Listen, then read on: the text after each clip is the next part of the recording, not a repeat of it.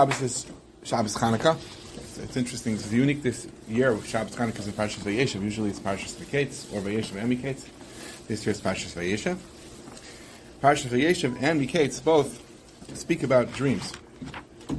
Right. Parshas Vayeishev speaks about the dreams that, that Yosef had when he, before he was brothers began to hate him, and then they sold him, and he ended up in jail in Mitzrayim, and then the the ministers of the king, Sarif and Sarmashkim, they also had dreams, and Yosef was able to interpret the dreams for them, and by that, he eventually became known to the king. And the next week's parasha, when Kari himself had dreams, that's where Yosef got out of jail, and ended up his rise to become the, the, the viceroy just under the king in, in, in Mitzrayim.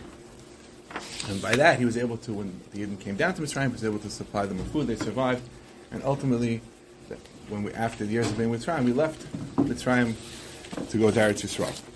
And so this was like the path towards towards Geula, towards redemption. Question is, first of all, why why was it that Yosef had to have these dreams? Why was that so significant in the process of, of the story of him going down from Mitzrayim? Why have to, what were the dreams? Also, interestingly, the dreams at the end of the parsha coincided with the birthday of Paroh. The Torah points that out. Why is that? Why is that important?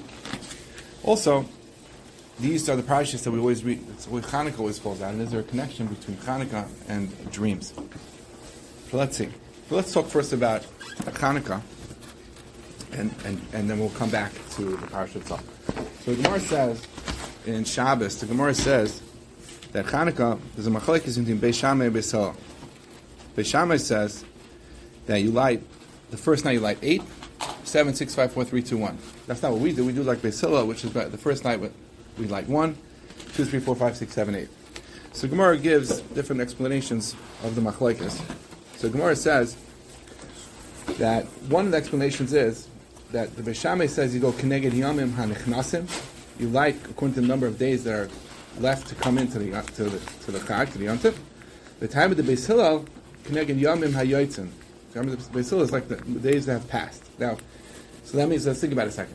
Well, day one was last night, so we lit. If you hold up Shammai, you would have lit an eight. You would have lit eight candles. It's keneged yamim hanichnasim days left to come in. That's actually strange.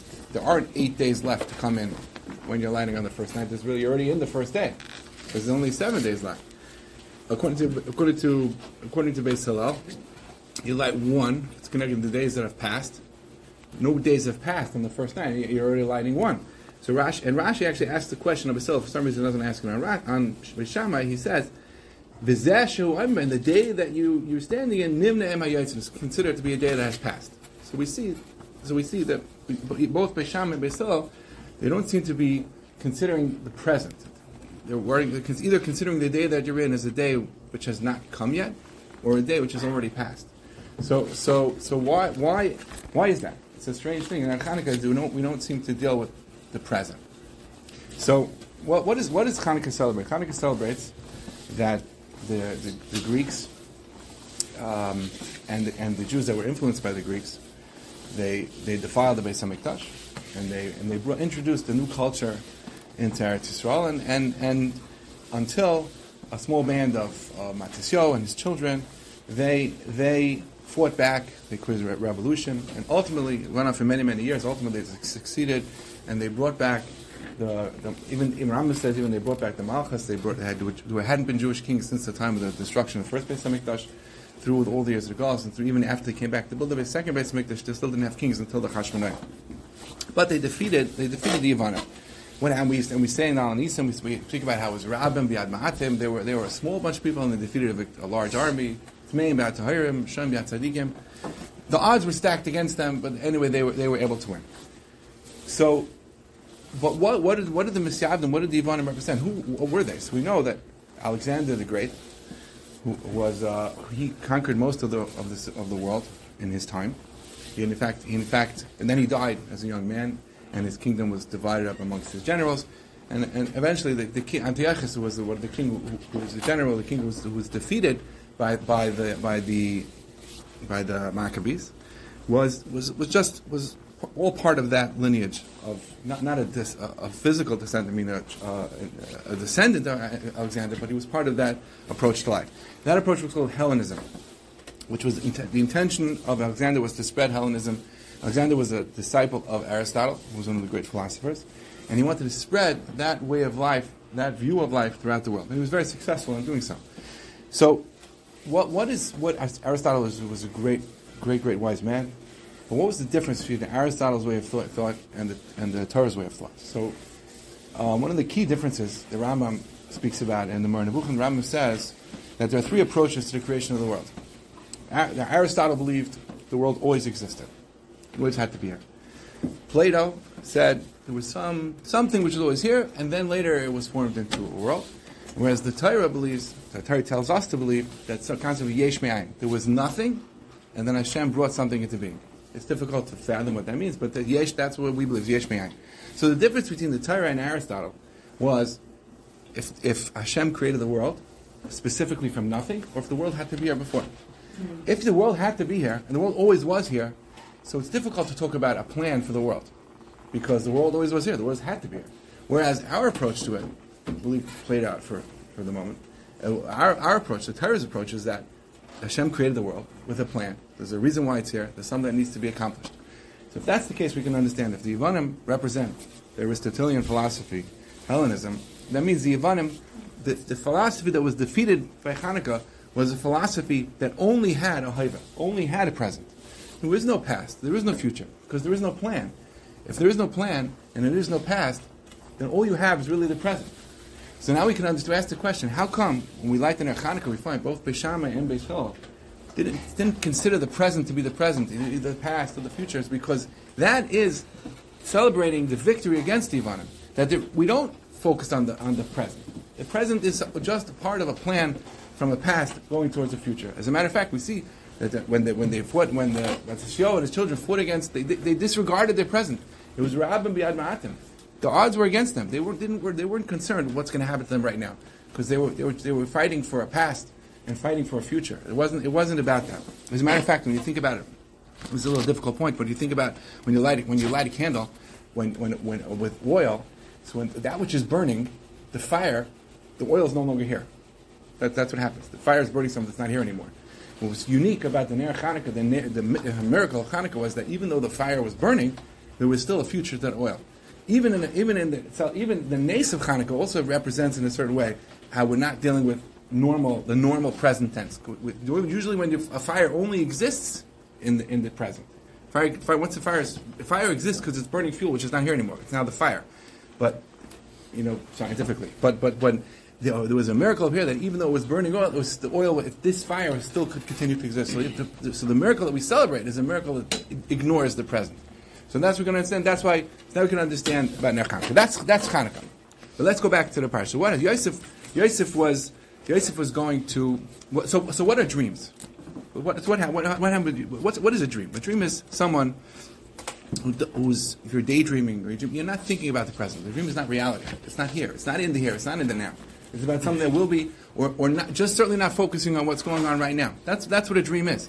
So we can understand why the dreams are read about in the parsha of Hanukkah. Hanukkah is not dealing with present. Not now. But what, what, let's just go back to Yosef a second. Well, Yosef, Yosef was going down to Galus. He was leaving Galus, and he had to survive in Galus. And God had to tell him, "How are you going to survive in Galus? You're going to survive in Galus because you're not going to focus on your current situation. You're going to, of course, you're going to live your current situation and, and do what you have to do, but you're going to realize that you're here for a purpose and you're trying to get someplace. It's not about the today. It's about your, about your past and your destiny. That's why you're in Galus.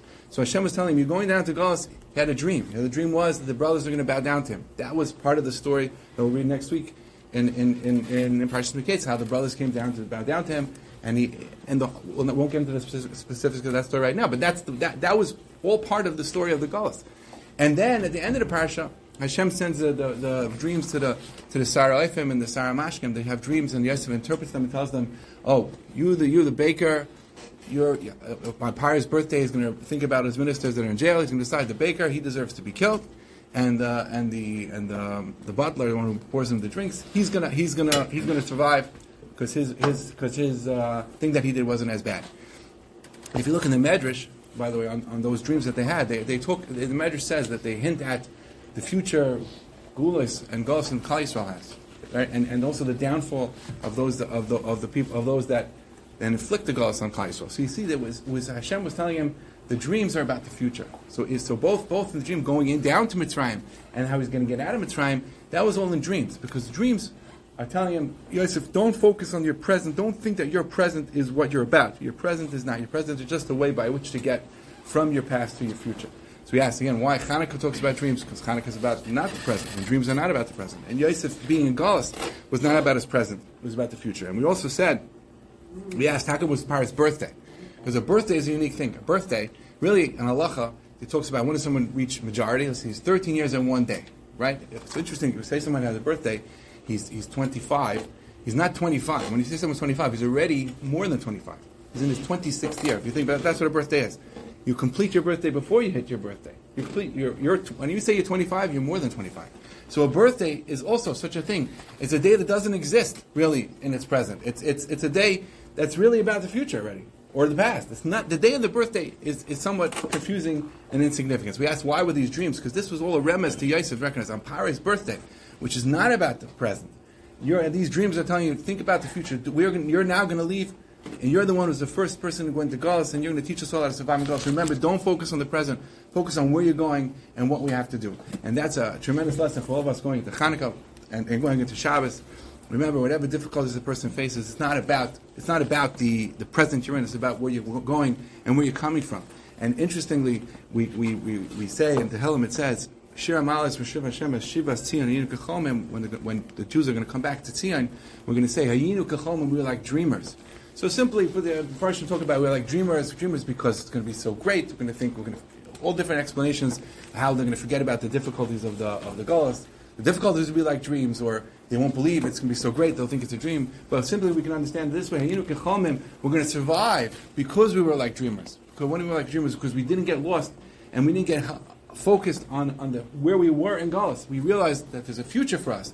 If we're going to realize that there's a future, then we're going to be able to we'll go back to the Shivas And the same thing is true for us nationally, and also every individual has to realize any difficulty they're facing, don't, don't get caught up in it. Realize there's a future, there's a purpose, and, and, and ultimately Hashem will help you get out of it. Good job.